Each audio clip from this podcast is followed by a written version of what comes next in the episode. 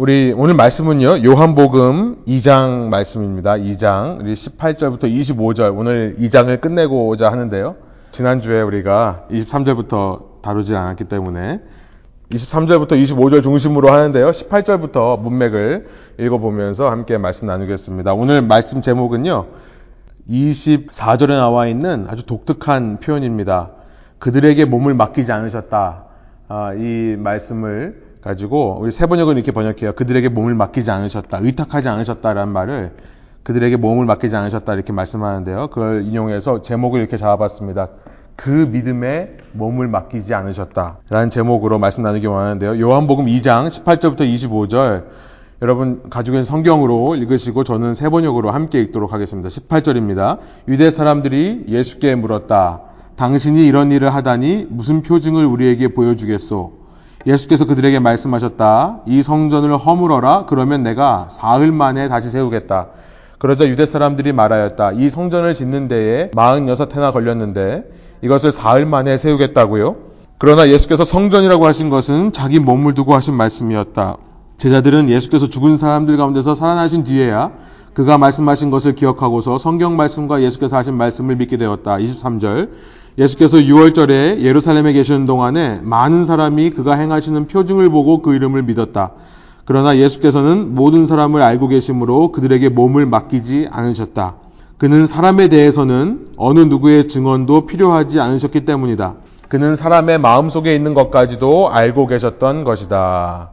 아멘. 우리 지난 시간 조금 복잡하고 어려운 이야기를 나누셨습니다만 이 시간 다시 한번 정리를 해보기를 원해요. 예수님의 그 성전 사건, temple incident라고 표현을 할까요? 우리가 실은 청소 사건이라고 cleansing event, cleansing incident라고 얘기를 하지만 사실 다시 한번 이 말씀을 묵상해 보면서 어쩌면 예수님의 유대교를 향한 1인 시위가 아닐까 생각을 해봤습니다. 예수님께서 유대교 지도자들에 의해서 결국 붙잡히시죠. 그래서 무고하게 재판을 받고 십자가형을 당하신 중심 근거가 성전을 모욕했기 때문입니다. 예수님의 이 1인 시위 때문에 많은 사람들이 예수님에 대해 알게 되었고, 유대교 지도자들 중에. 그래서 그들이 예수님을 죽일 생각을 하게 되었던 거죠. 마가복음 14장에 보면, 마가복음 14장 57절부터 59절인데요. 세 번역을 제가 한번 읽겠습니다. 한번 들어보시길 바래요. 예수님을 붙잡아서 무고한 재판을 하는 장면입니다. 더러는 일어나서 그에게 불리하게 거짓으로 증언하여 말하기를 우리가 이 사람이 말하는 것을 들었는데 내가 사람의 손으로 지은 이 성전을 허물고 손으로 짓지 않은 다른 성전을 사흘 만에 세우겠다 하였습니다. 아마 이 요한복음에 나와 있는 이 말씀을 가지고 마가복음에 사람들이 예수님을 거짓으로 증언하여 말하는 건데요. 그러나 59절에 보니까 그들의 증언도 서로 들어맞지 않았다 이렇게 표현하고 있어요. 공간복음은 예수님의 사역 마지막에 예수님께서 이 성전의 1인 시위를 하신 것으로 기록해서요. 그가 붙잡혀 죽임을 당한 아주 직접적인 이유를 이 사건으로 묘사하고 있지만요. 사도 요한은 요한복음의 처음에 이 사건을 기록하므로 예수님께서 사역 초기부터 유대교를 향해 선전포고하셨다는 것을 어, 기록하고 있습니다. 왜 예수님이 처음부터 이렇게 유대교와 각을 세우면서 사역을 시작하셔야만 했다고 말씀을 드렸죠? 지난 시간에 2장 17절에 나와 있는 세 번역으로 이렇습니다. 그의 주님의 집을 생각하는 열정 때문이었다. 개혁개정은 주의 전을 사모하는 열심이라고 번역을 해서 조금 오해가 가능합니다. 정확한 번역이 아닙니다. 여기서 이렇게 주의 전을 사모하는 열심이라고 번역하니까 의미를 제대로 이해하기가 어렵죠. 지금 사도 요한은 일부러 2장 14절부터 20절까지 성전을 가리키는 다양한 용어들을 섞어가면서 사용하고 있습니다. 2장 14절부터 15절은 성전을 이 ἱερόν이라고 하는 단어로 얘기를 했다고 했죠. temple precinct. 그러니까 건물 전체를 가리키는 단어로 쓰다가 이제 19절 20절에서는 성전이라고 번역한 단어는 ναός라고 하는 성소 건물, 그 단독 건물을 가리키는 말로 바꿨습니다. 그런데 이 16절 17절 예수님이 주님의 집을 생각하는 열정이라는 그 말씀을 제자들로 하여금 상기하게 한 이 사건을 기록하고 있는 16절, 17절에서는 예수님께서 일부러 다른 단어를 사용해서 성전을 가리키셨다라고 했어요. 그것은 뭐냐면 오이코스라고 하는 하나님의 집이라고 표현을 했다는 겁니다. 16절에서 아버지의 집으로 표현하고 있고 17절에서 주님의 집으로 표현하고 있다는 거죠. 그래서 이 집이라는 단어가 정확한 번역이 맞습니다. 주의 집을 생각하는 열정 때문에 유대교와 각을 세운 겁니다. 이 오이코스라는 단어는 첫 번째로 하우스라는 의미가 있습니다. 그러니까 건물로서의 집을 얘기를 하는 거죠. 사람이 거하는 장소로서의 집입니다. 건물이고 장소예요. 그런데 또 하나의 의미는 지난 시간 말씀드렸죠. 이 오이코스라는 것은 패밀리의 의미가 있습니다. 그러니까 가정이라는 의미가 있어요. 사도 요한은 이제 우리가 요한복음 3장에서 또 볼 건데요. 사도 요한의 특징 중에 하나는 한 단어가 가지고 있는 이중 의미, 더블 미닝이라고 합니다. 이중 의미를 사용하는 기법을 자주 씁니다. 그러니까 요한복음 3장에 가면 이제 우리가 다음 시간 살펴보겠습니다만 아노텐이라고 하는 어, 이 말은 위로부터라는 뜻입니다. 그러니까 니고데모에게 아노텐 어떻게 사람이 영생을 얻을 수 있습니까? 위로부터 나야 된다. 근데 아노텐이라는 말에 이중 의미가 있어요. 두 번째 의미는 다시 태어나야 된다. 다시라는 의미도 있어요. 이런 식으로 두 가지 의미를 다 사용하는 기법을 사용한다는 거죠. 그런데 이 오이코스라는 것은 건물로서의 집. 그러니까 지금 예수님께서 무슨 말씀을 하시는 겁니까? 주의 집을 사모하는, 그 주님이 거하시는 건물, 주님이 거하시는 장소로서의 성전을 사모하는 열심 때문에 이 일을 하신 것도 있지만 동시에 주님의 가족들을 생각하는 열심으로 그러니까 바로 우리 신자들을 얘기를 하는 거죠. 오늘 우리를 향한 열심 때문에 예수님께서 그 사역 초기부터 유대교와 각을 세울 수밖에 없었다. 왜냐하면 유대교란 포도주가 끊겨버린 그래서 흥이 다 깨어져 버린 혼인잔치와 같이 유대교는 이전 시대에는 나름대로 구원의 길을 제시할 수 있는 종교였습니다. 그러나 이제 예수님께서 그 말씀이신 하나님, 참 빛이신 예수님께서 직접 이 땅에 오셔서 새 포도주를 만드신 이후에는 새 언약을 제시하신 이후에는 유대교는 유효 기간이 끝난 음료수와 같은 존재가 된 거죠. 예수님은 이 성전 사건을 통해 처음부터 자신을 따라오는 제자들이 분명하게 알고 예수님을 따라오기를 원하셨는데요. 그것은 뭐냐면 더 이상 성전이 하나님과의 관계의 중심이 되는 시대는 지나갔다는 겁니다. 더 이상 성전에서 드리는 그 제사가 인간의 죄를 깨끗하게 할 수 없는 시대가 시작되었다는 것을 분명히 알고 따라오기 원했기 때문에 사역 초기부터 이 사역을 하신 거죠. 이것을 그래서 굳이 예수님은 6월절에 이 일을 행하신 겁니다. 6월절. 유대인의 대표 명절이죠. 예수님 시대로부터 약 1500년 전에 모세가 이스라엘 백성을 이집트로부터 데리고 나올 때 마지막 열 번째 재앙이 떨어지기 전까지 이집트 왕 바로는 이 백성들을 풀어주지를 않았습니다.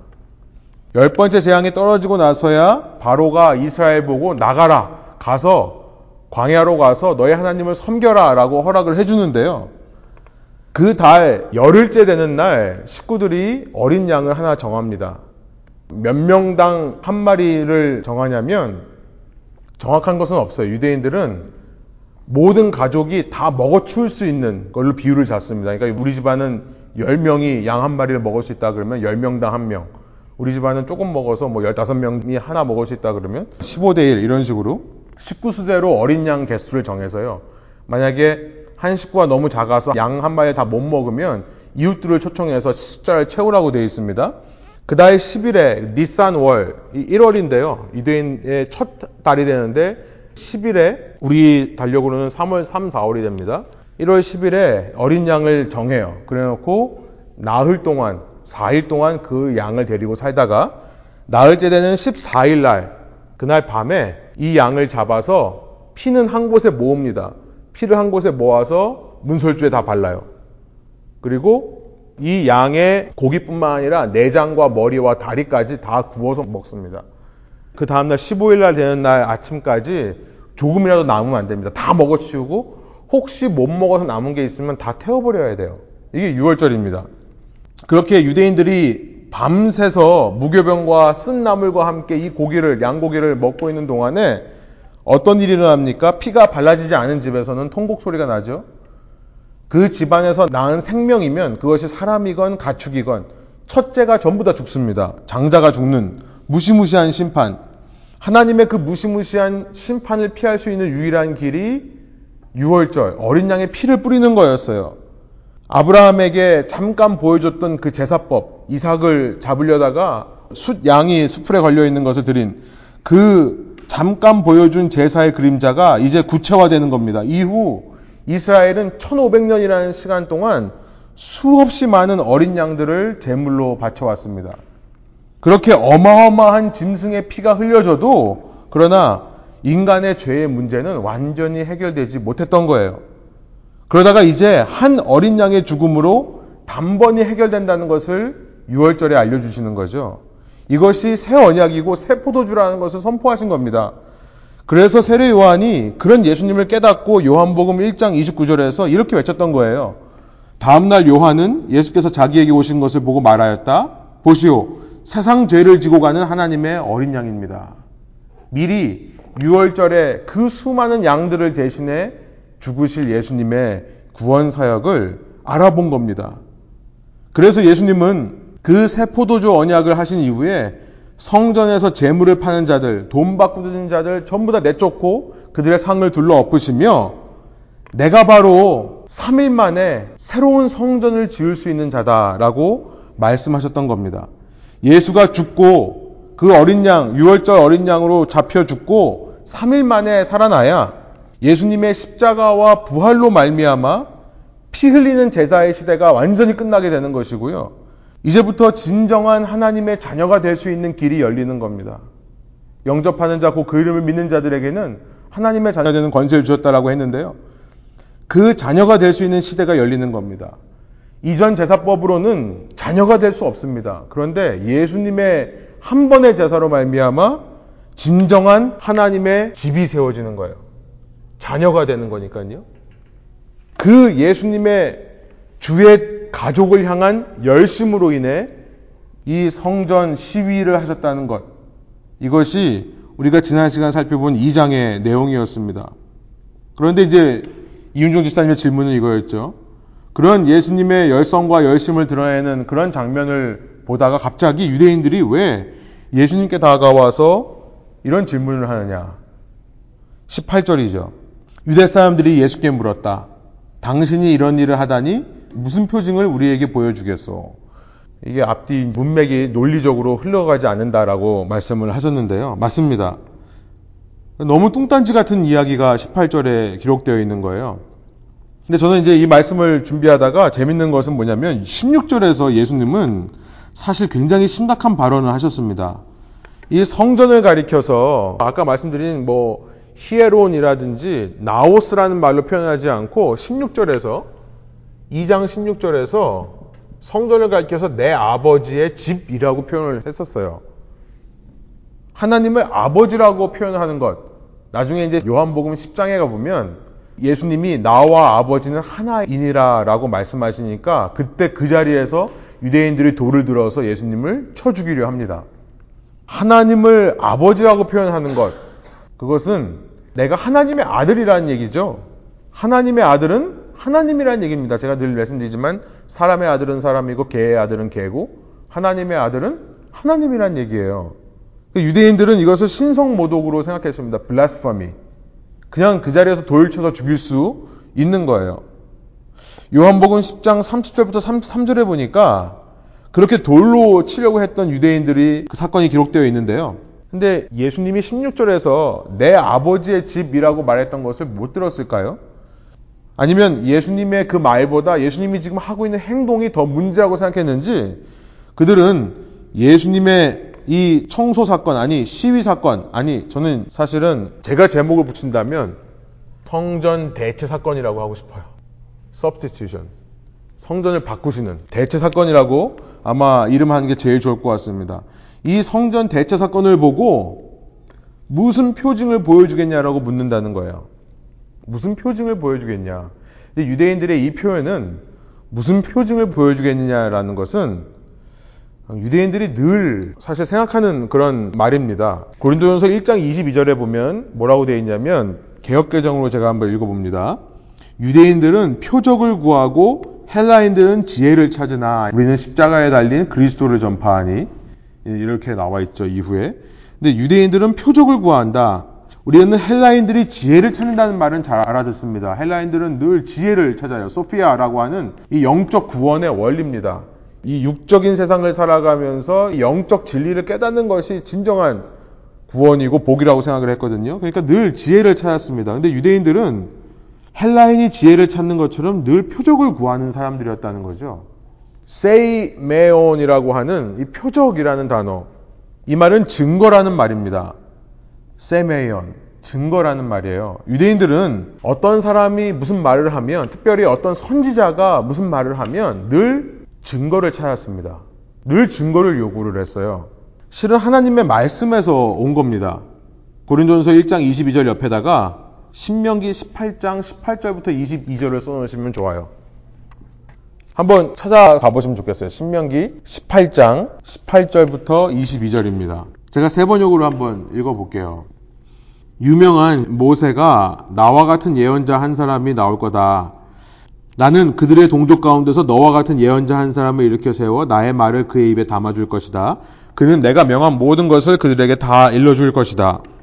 그래서 이 말씀 때문에 이제 유대인들은 모세와 같은 선지자가 나타나기를 기대를 했던 거죠. 19절. 그가 내 이름으로 말할 때에 내 말을 듣지 않는 사람은 내가 벌을 줄 것이다. 또 내가 말하라고 하지 않은 것을 제 마음대로 내 이름으로 말하거나 다른 신들의 이름으로 말하는 예언자는 죽임을 당할 것이다 하셨습니다. 거짓 선지자를 구별하는 것에 대해서 말씀을 하는 거죠. 거짓 선지자란 하나님의 이름으로 하나님이 하지 않은 말씀을 전하는 사람, 혹은 다른 신들의 이름으로 예언하는 예언자가 거짓 선지자다. 그러면 사람들의 마음속에 궁금한 게 생기죠. 어떻게 참 선지자와 거짓 선지자를 구별하냐? 그게 21절입니다.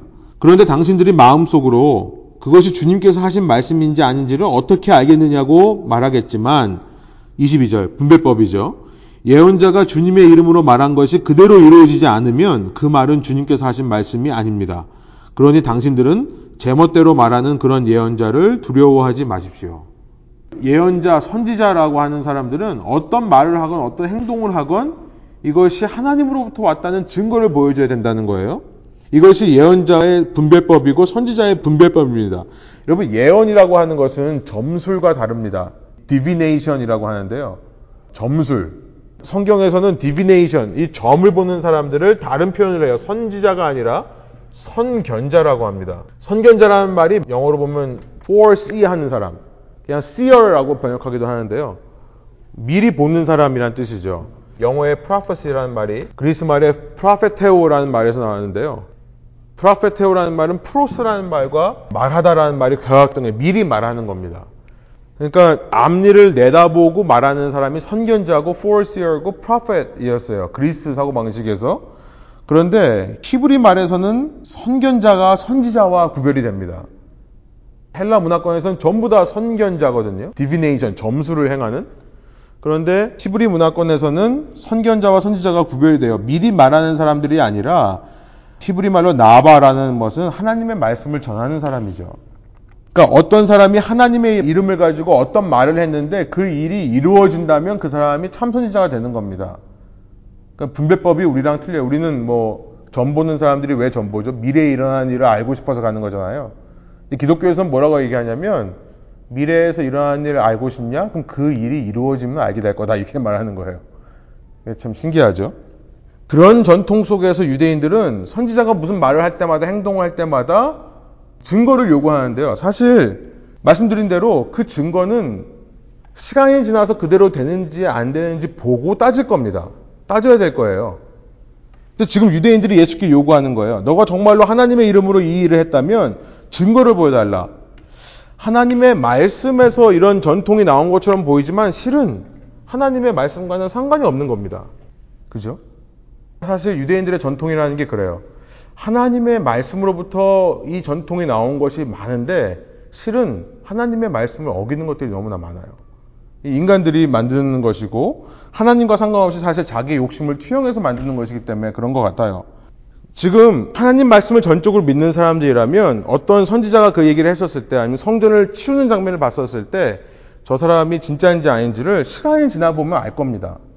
저 사람이 말한 대로 3일 만에 성전이 다시 세워지는지 저 사람이 말한 대로 이 땅에 정말 하나님의 나라가 임하는지 왕권을 가지고 오는 것을 보여줄 것인지 보면 아는 거예요. 그런데 증거를 보여달라. 이것은 유대인들이 믿으려고 하는 게 아니라 안 믿으려고 하는 말이라는 것을 알게 돼요.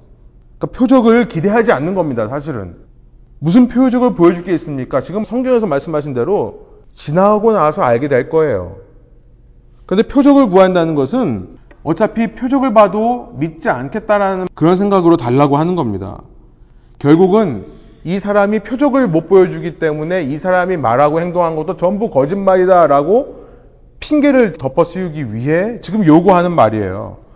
그러니까요, 공관복음에 보면 항상 예수님한테 유대인들이 와서 표적을 보여달라라고 요청을 했는데요. 하나도 예외 없이 예수님께서 그렇게 표적을 요구하는 사람들을 향해 믿음이 좋다, 믿음이 있다라고 말씀하신 적이 없습니다. 그러니까 이 공관복음 전통에서는 표적을 달라라고 말하는 것은 악하고 음란한 세대가 하는 일이에요. 마태복음 12장 38절부터 40절 한번 가보세요.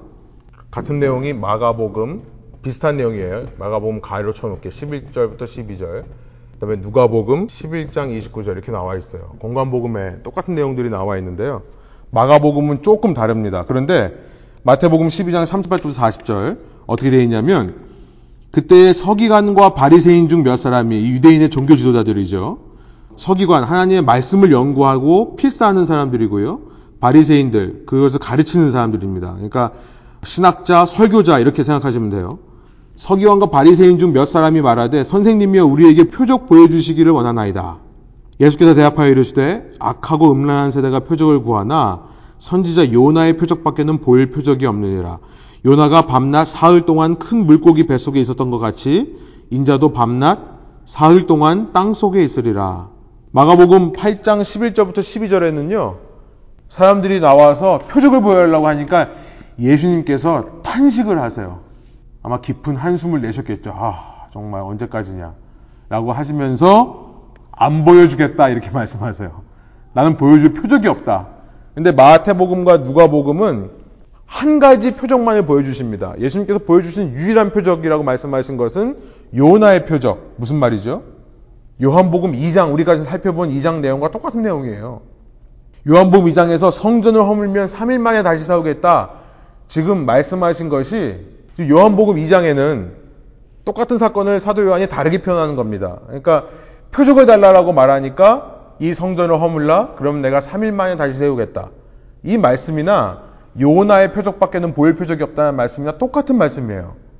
아까 제가 2장 정리해 드린 대로 예수님의 십자가와 부활로 진짜 하나님의 집, 하나님의 가족이 하나님의 자녀들이 이 땅에 태어날 수 있다는 것을 말씀하시는 겁니다. 문제는 뭐죠? 여러분 이 표적을 본다고 믿음이 생기나요? 아무리 요나의 표적을 이야기를 하셔도 아무리 성전을 다시 3일 만에 세우겠다라고 말씀하셔도 유대인들은 전혀 믿지를 않습니다. 받아들이지를 않아요. 뭐 말뿐이니까 눈에 보이는 게 없으니까 믿지 못하겠다라고 한다면요. 우리는 이런 성경 구절도 있다는 걸 생각해 봐야 돼요. 이들에게 보여주면 믿을까요? 요한복음 10장 32절로 한번 가보세요. 이따가 다시 올 겁니다만 요한복음 10장 32절 제가 아까 돌로 치려고 했던 장면이라고 말씀드렸는데요. 예수님이 나와 아버지는 하나이라 말하니까 돌로 치려고 합니다. 그랬더니 예수님께서 요한복음 10장 32절 이렇게 말씀하세요. 예수께서 그들에게 말씀하셨다. 내가 아버지의 권능을 힘입어서 선한 일을 많이 하여 너희에게 보여주었는데 그 가운데서 어떤 일로 나를 돌로 치려고 하느냐. 보여준 겁니다. 예수님께서 요한복음에는 요나의 표적 외에 수많은 표적을 보여주신 것으로 기록되어 있어요. 사도 요한의 관점으로는 예수님이 안 보여줘서 못 믿은 게 아니라 요한복음에 수많은 표적들을 보여줬는데도 믿지 않더라. 여러분 다시 먼저 오늘 본문으로 와볼게요. 우리 본문 23절로 가보면 요한복음 2장 23절입니다. 예수께서 6월절에 예루살렘에 계시는 동안에 많은 사람이 그가 행하시는 표징을 보고 그 이름을 믿었다. 지금 다른 공간 복음서에서는 예수님께서 표적을 보여달라고 하는 것을 악하고 음란한 세대라고 하면서 나 안 보여주겠다 혹은 보여줘도 요나의 이야기 네가 잘 알고 있는 요나, 요나의 이야기로 끝내버렸습니다만 사도 요한이 기억하는 예수님의 행적은요 표징을 보여줬다는 거예요. 지금 10장에서도 그러죠. 수많은 일들을 보여줬다는 거예요. 그랬더니 그 이름을 믿었대요. 그런데요, 24절의 반응입니다. 24절의 반응이 놀라워요. 이제 우리가 이런 공관복음의 context를 알고 읽으면 24절 예수님의 반응이 왜 이러는지를 알 수 있죠. 만약에 공관복음을 모르고 우리가 요한복음만 읽으면 여기서 23절에서 많은 사람들이 표징을 보고 믿었다고 하니까 아, 그게 진짜 믿음인가 보다 라고 우리는 오해할 수 있어요. 그런데 24절을 보면 그 믿음이 과연 맞는 믿음인가? 이렇게 말해요. 그러나 but으로 시작합니다. 예수께서는 모든 사람을 알고 계심으로 그들에게 몸을 맡기지 않으셨다. 그 이유에 대해 25절 이렇게 말씀하십니다. 그는 사람에 대해서는 어느 누구의 증언도 필요하지 않으셨기 때문이다. 그는 사람의 마음속에 있는 것까지도 알고 계셨던 것이다. 예수님은 우리 얼굴만 봐도 우리가 무슨 생각하는지를 알아요. 왜 그런 사람 있잖아요. 무슨 말을 하려고 하면 내가 하려고 하는 말 하는 그런 상황이나 그런 사람들 있잖아요. 가까운 가족들이 그런 것을 알죠. 무슨 생각하는지 뻔히 알고요. 제가 이제 아내랑 살면서 놀라운 게 하루하루 저를 이제 꿰뚫어 봐요. 아무튼 예루살렘에 계시면서 놀랍게도 많은 표적을 보여줬다라고 기록하고 있는데요. 그러나 예수님은 그들에게 몸을 의탁하지 않았다. 왜냐하면 그들이 무슨 생각하는지 알고 있기 때문에. 무슨 말입니까? 그들은 표적을 본다고 믿을 수 있는 사람들이 아니었던 거예요. 여기 보면요. 그리스어로 읽으면 정말 word play입니다. 말 장난 아니지만 말을 가지고 이렇게 word play를 하면서 재밌는 표현을 말해요. 그리스어로요. 23절 맨 마지막에 우리 말로는 그의 이름을 믿었다라고 되어 있는데요. 영어로 써보면 그리스 말이 πιστεύω라는 말로 끝납니다. 여기서 이제 πίστις라고 하는 믿음이라는 단어가 파생되었는데요. 그러니까 그들이 예수님이 하시는 표징을 보고 그를 믿었다. πιστεύω. 그런데 24절에 보면 그러나 예수님은 모든 사람을 알고 계심으로 모든 사람의 생각까지도 다 알고 계심으로 그들로 하여금 자신을 믿게 놔두지 않으셨다 이런 말이에요. 똑같이 의탁했다고 말하는 것이 똑같이 πιστεύω입니다. 의탁하지 않았다고 뭐 몸을 맡기지 않았다라고 표현했지만 그러니까 영어로 보면요. But Jesus on his part did not entrust himself to them. 그 자신을 다른 사람에게 의탁하지 않았다 표현되어 있지만 원문으로 그대로 직역하면요. 그들은 예수님을 믿는다라고 했지만 예수님은 그들에게 믿어지는 것을 허락하지 않았다. 이 말이에요. 말장난이에요. 그들이 자기를 믿는 것을 허락하지 않았다. 그런 말이에요. 그들은 예수님을 영접했지만 예수님이 그들로 하여금 영접받는 것을 허락하지 않으셨다. 이런 말인 거와 똑같은 거예요. 그들은 예수님을 신뢰했지만 예수님은 그들을 신뢰하지 않았다는 말이 되는 거죠. 표정을 보고 예수님을 믿었지만요. 예수님은 그들에게 믿음 당함을 허락하지 않으시는 겁니다.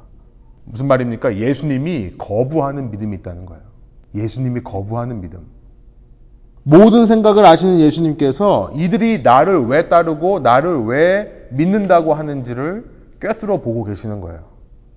아무리 예수님을 믿는다고 해도 예수님이 그 믿음 거부할 수 있다는 겁니다. 표적을 구하는 믿음이 그렇다는 거예요. 표적을 구하는 믿음. 표적을 구하는 믿음이 무엇일까요? 예수님께서 우리에게 이미 보여주셔야 되는 표적을 다 보여주셨습니다. 지금 그 메시지를 하는 거예요. 사도 요한을 통해. 그것은 나의 이 땅을 책임지는 표적이 아니라 이 땅의 삶 뿐만 아니라 이 땅 이후의 영원한 삶, 영생을 책임져 주시는 그 영생을 가능하게 해주시는 십자가와 부활이라고 하는 표적이에요. 그것이 앞서 2장에서 말한 성전을 허물라 내가 3일 만에 일으키겠다라고 말씀하신 말씀의 내용이고요. 그 의미입니다. 그것이 공간복음에서 요나의 표적밖에는 보여줄 게 없다 라고 말씀하신 이유예요. 그런데 사람들은 끊임없이 그 표적 외에 다른 표적을 구한다는 거죠. 다른 말로 기적, 기이한 일이라고 표현할 수 있는 다른 표적을 구한다는 겁니다. 십자가 부활 외에 다른 것을 더 보고 싶은 거예요. 정말 하나님이 계시다면이라는 전제 조건을 내걸고 하는 모든 우리의 생각과 요구들을 포함하는 겁니다. 하나님이 계시다면 이 조건으로 우리가 말하는 모든 것. 하나님이 계시다면 직장에 취직해야 되고요. 하나님이 계시다면 이번 시험 잘 나와야 되고요. 하나님이 계시다면 우리 모두 건강해야 되고 우리 모두 평안하고 안정되어야 된다 등등. 어떤 사람은 이렇게 질문할 수 있습니다. 아, 그래도 이런 믿음 딴 데 가서 구하지 않고 이런 거 딴 데 뭐 부처님 보고 뭐 알라 보고 구하지 않고 그래도 예수님한테 이런 거 구하는 게 나은 거 아닌가요? 라고 물은다면 예수님이 뭐라고 대답하실까요?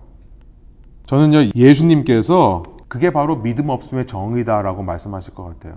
이런 표적을 구하는 것 자체가 믿음 없다는 증거다. 요한복음 4장 48절입니다. 예수께서 그에게 말씀하셨다. 너희는 표징이나 기이한 일을 보지 않고는 결코 믿으려고 하지 않는다. 그들의 믿음 없음을 지적하시는 겁니다. 알라 안 찾고 부처 안 찾고 예수님께 이런 거 구한다고 해서 좀 더 나은 게 아닙니다. 똑같은 거죠. 믿음이 없는 겁니다. 그런 사람에게는 아무리 보여준다고 해도 믿음이 생기지 않습니다. 다시 요한복음 10장 32절이에요.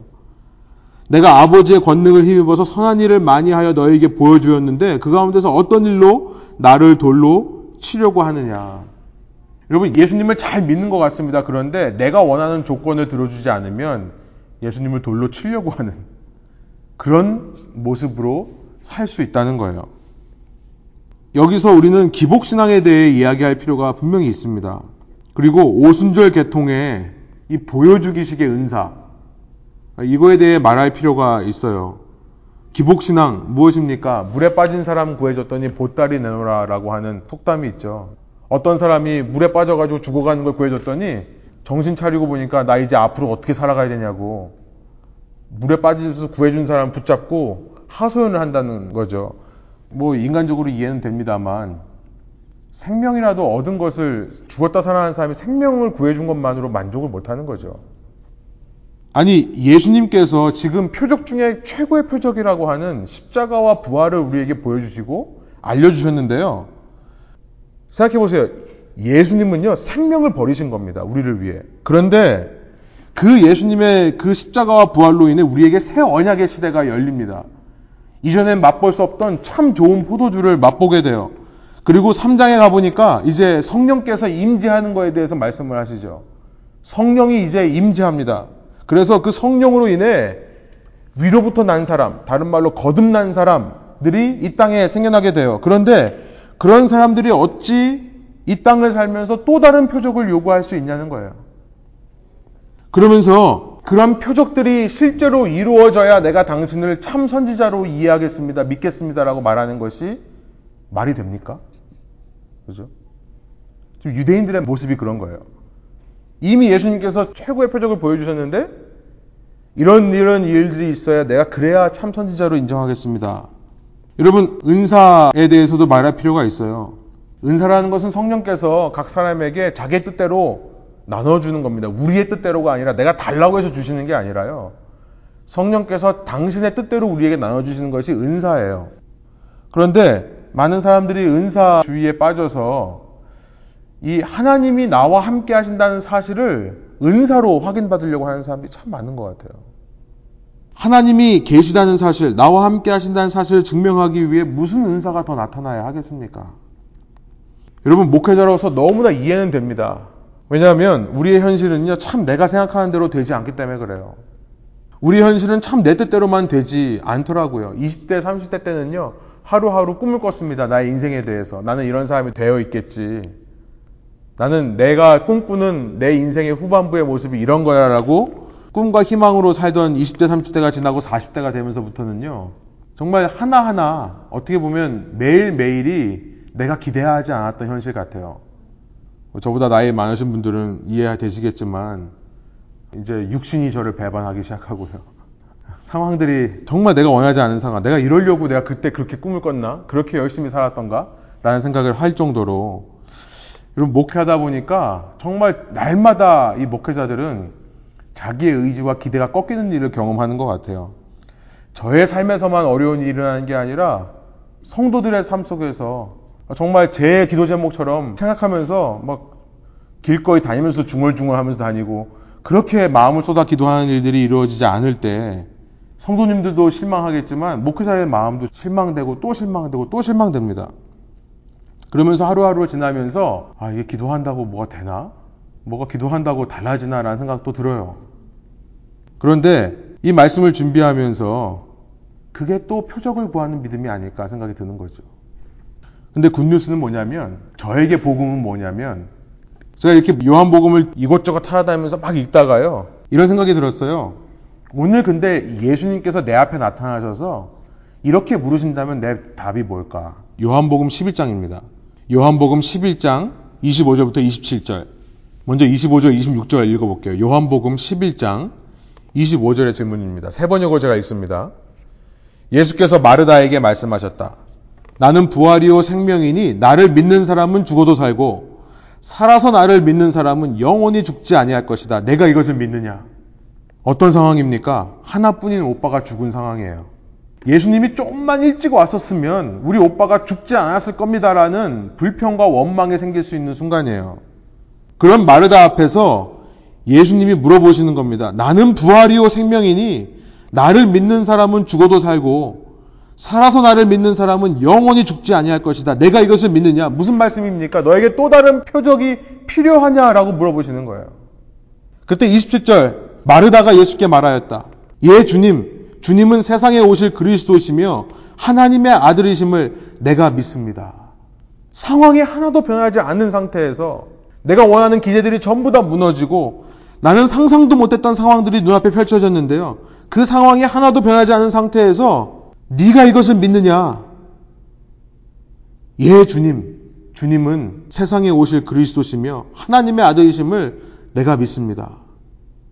상황 하나 변하지 않는데요. 너에게 또 다른 표적이 필요하냐라고 물으실 때 아니요, 주님. 실은 또 다른 표적 필요 없어요. 여러분 이 고백을 할 수 있기를 소원하는 겁니다.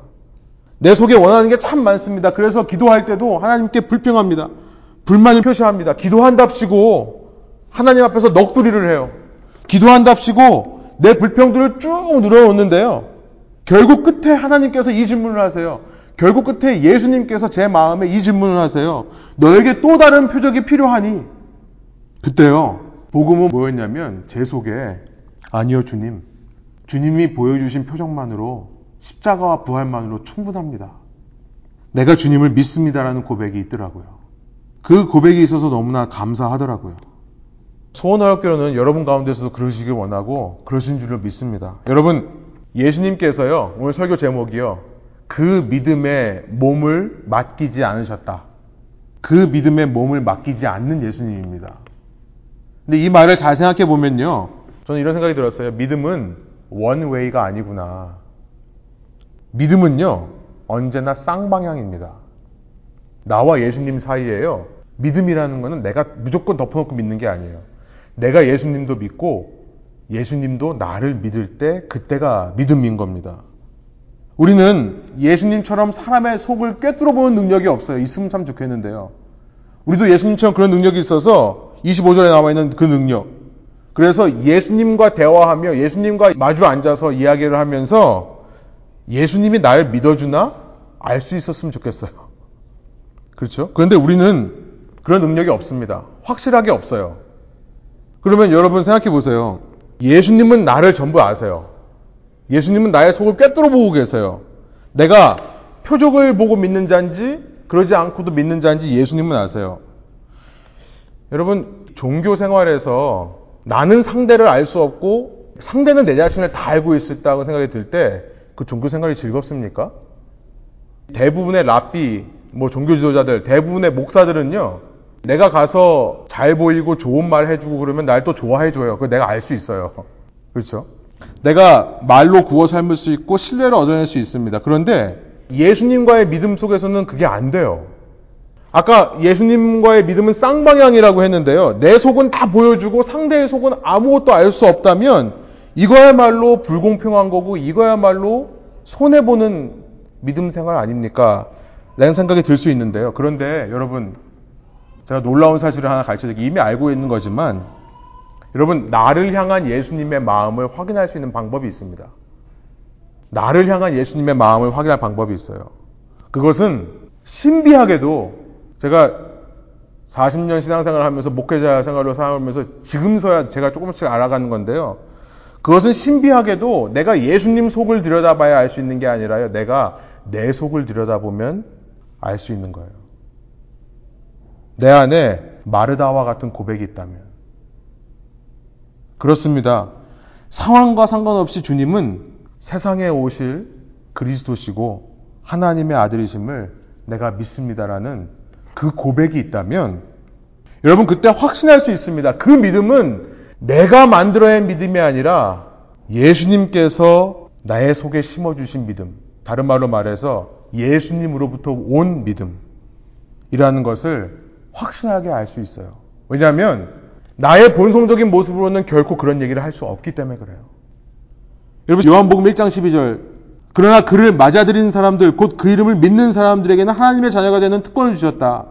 마치 내가 믿어서 하나님의 자녀가 되는 것처럼 느껴져요. 그런데 13절까지 읽으면요. 13절. 이들은 혈통에서나 육정에서나 사람의 뜻에서 나지 않고 하나님에게서 났다.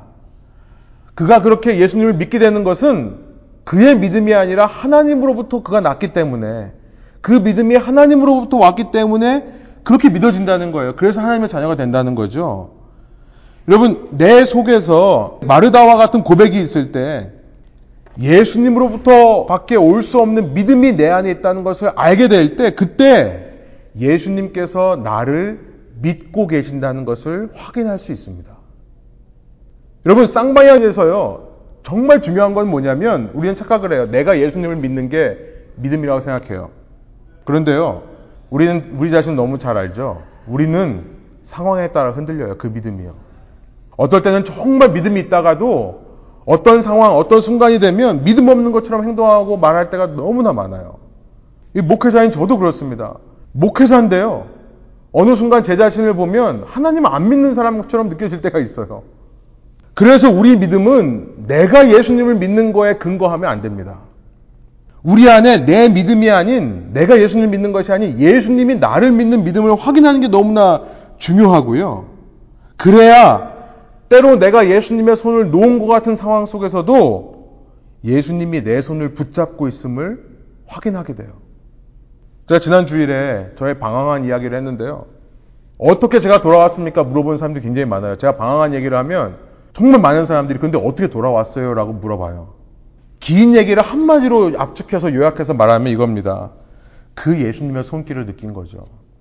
나는 예수님을 부인하고 예수님을 부정하고 할 수 있는 한 먼 데로 도망갔습니다. 시편 139편에 나와 있는 것처럼 정말 세상 끝으로 가서 숨고 어디로 가도 그런데 어디를 가도요 나를 붙잡고 계시는 예수님의 손길이 느껴져요. 그 손길이 느껴지니까 항복할 수밖에 없더라고요. 여러분 믿음은 쌍방향입니다. 믿음은 쌍방향이에요. 어떻게 확인한다고요? 다시 반복해서 말씀드리면 표적과 상관없이 상황과 상관없이, 내 소원과 상관없이, 내 의도와 상관없이 내면 깊이에서 내 마음 속에 예수님의 이 질문에 대해 예스로 대답하는 마음이 있는지를 확인하는 것으로 알 수 있습니다. 표적과 상관없이 나를 믿느냐라고 물어보시는 예수님의 말씀. 표적을 보고 믿는 믿음에 예수님은 자기 자신을 의탁하지 않으심을 기억하길 원합니다. 내가 아무리 예수님 믿는다고 해도 아무리 믿는다고 외치고 강하게 내 믿음을 표현한다 하더라도 예수님은 우리에 의해 믿어주시지 않을 수 있어요. 믿어주시지 않아 주실 수 있어요. 어떻게 표현해야 돼요? 이거 수동태로. 내가 예수님을 향한 믿음보다 예수님이 나를 향한 믿음이 있는지를 여러분 확인하시기를 바랍니다. 근데 그것은 신비하게도 고난 중에서만 가능한 거예요. 나의 인간적인 기대와 소망이 사라지는 순간들. 그때야 내 속에 참 믿음이 있는다가 확인되는 순간입니다. 그래서 어쩌면 하나님은 우리에게 어려움과 고난을 허락하시는지도 모르겠어요.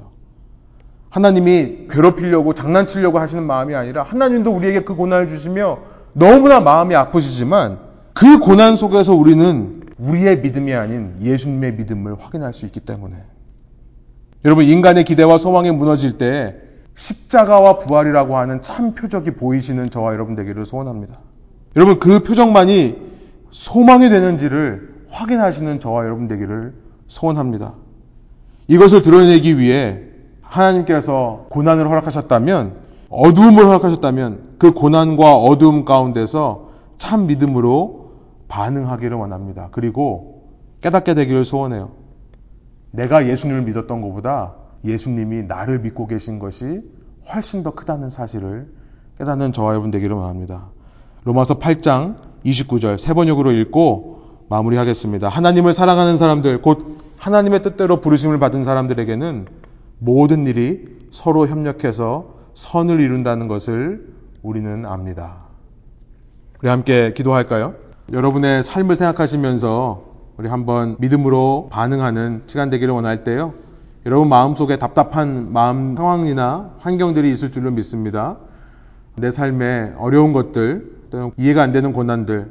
그런데 그 가운데서 예수님이 오늘 우리에게 물어보신다면 너에게 또 다른 표적이 필요하겠냐 물으신다면 우리 안에 그러지 않다라고 하는 고백이 있음에 감사하게 되기를 원하고요. 내가 주님을 믿는 것보다 주님이 나를 믿고 계신 것을 이렇게 확인할 수 있다면 이 상황 가운데서 불평하지 않고 이 상황을 잘 믿음으로 이겨낼 수 있는 제가 되게 해달라고 우리 함께 어, 우리 자신의 기도 제목을 위해 우리 자신의 마음을 위해 함께 기도하겠습니다.